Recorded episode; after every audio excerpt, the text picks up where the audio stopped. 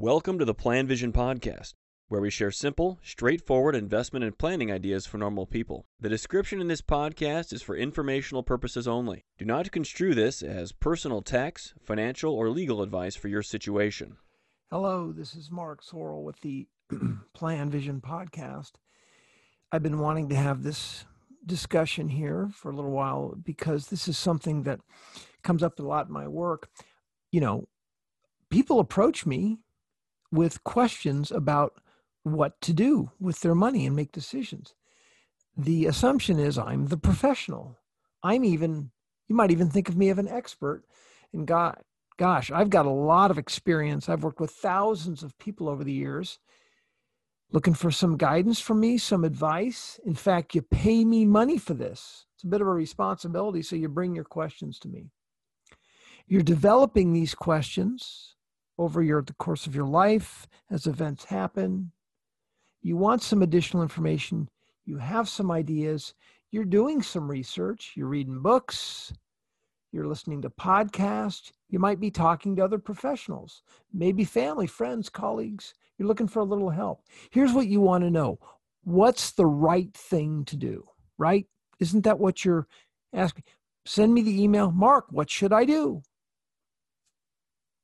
The outcome that you're looking for when you're faced with these decisions is something that will help you have more money now or have more money later. That's a better outcome, right? You're concerned that you might make the wrong decision. And by making the right decision, you're going to enhance the quality of your life.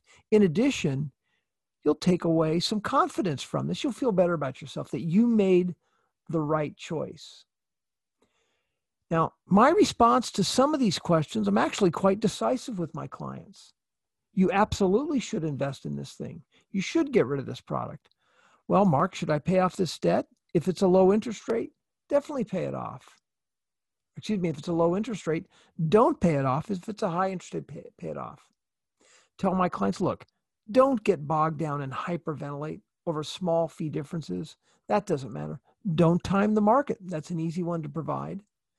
I tell some of my clients, hey, look, you're thinking about buying something? Yeah, it's okay. Spend a little bit of money. You've earned it.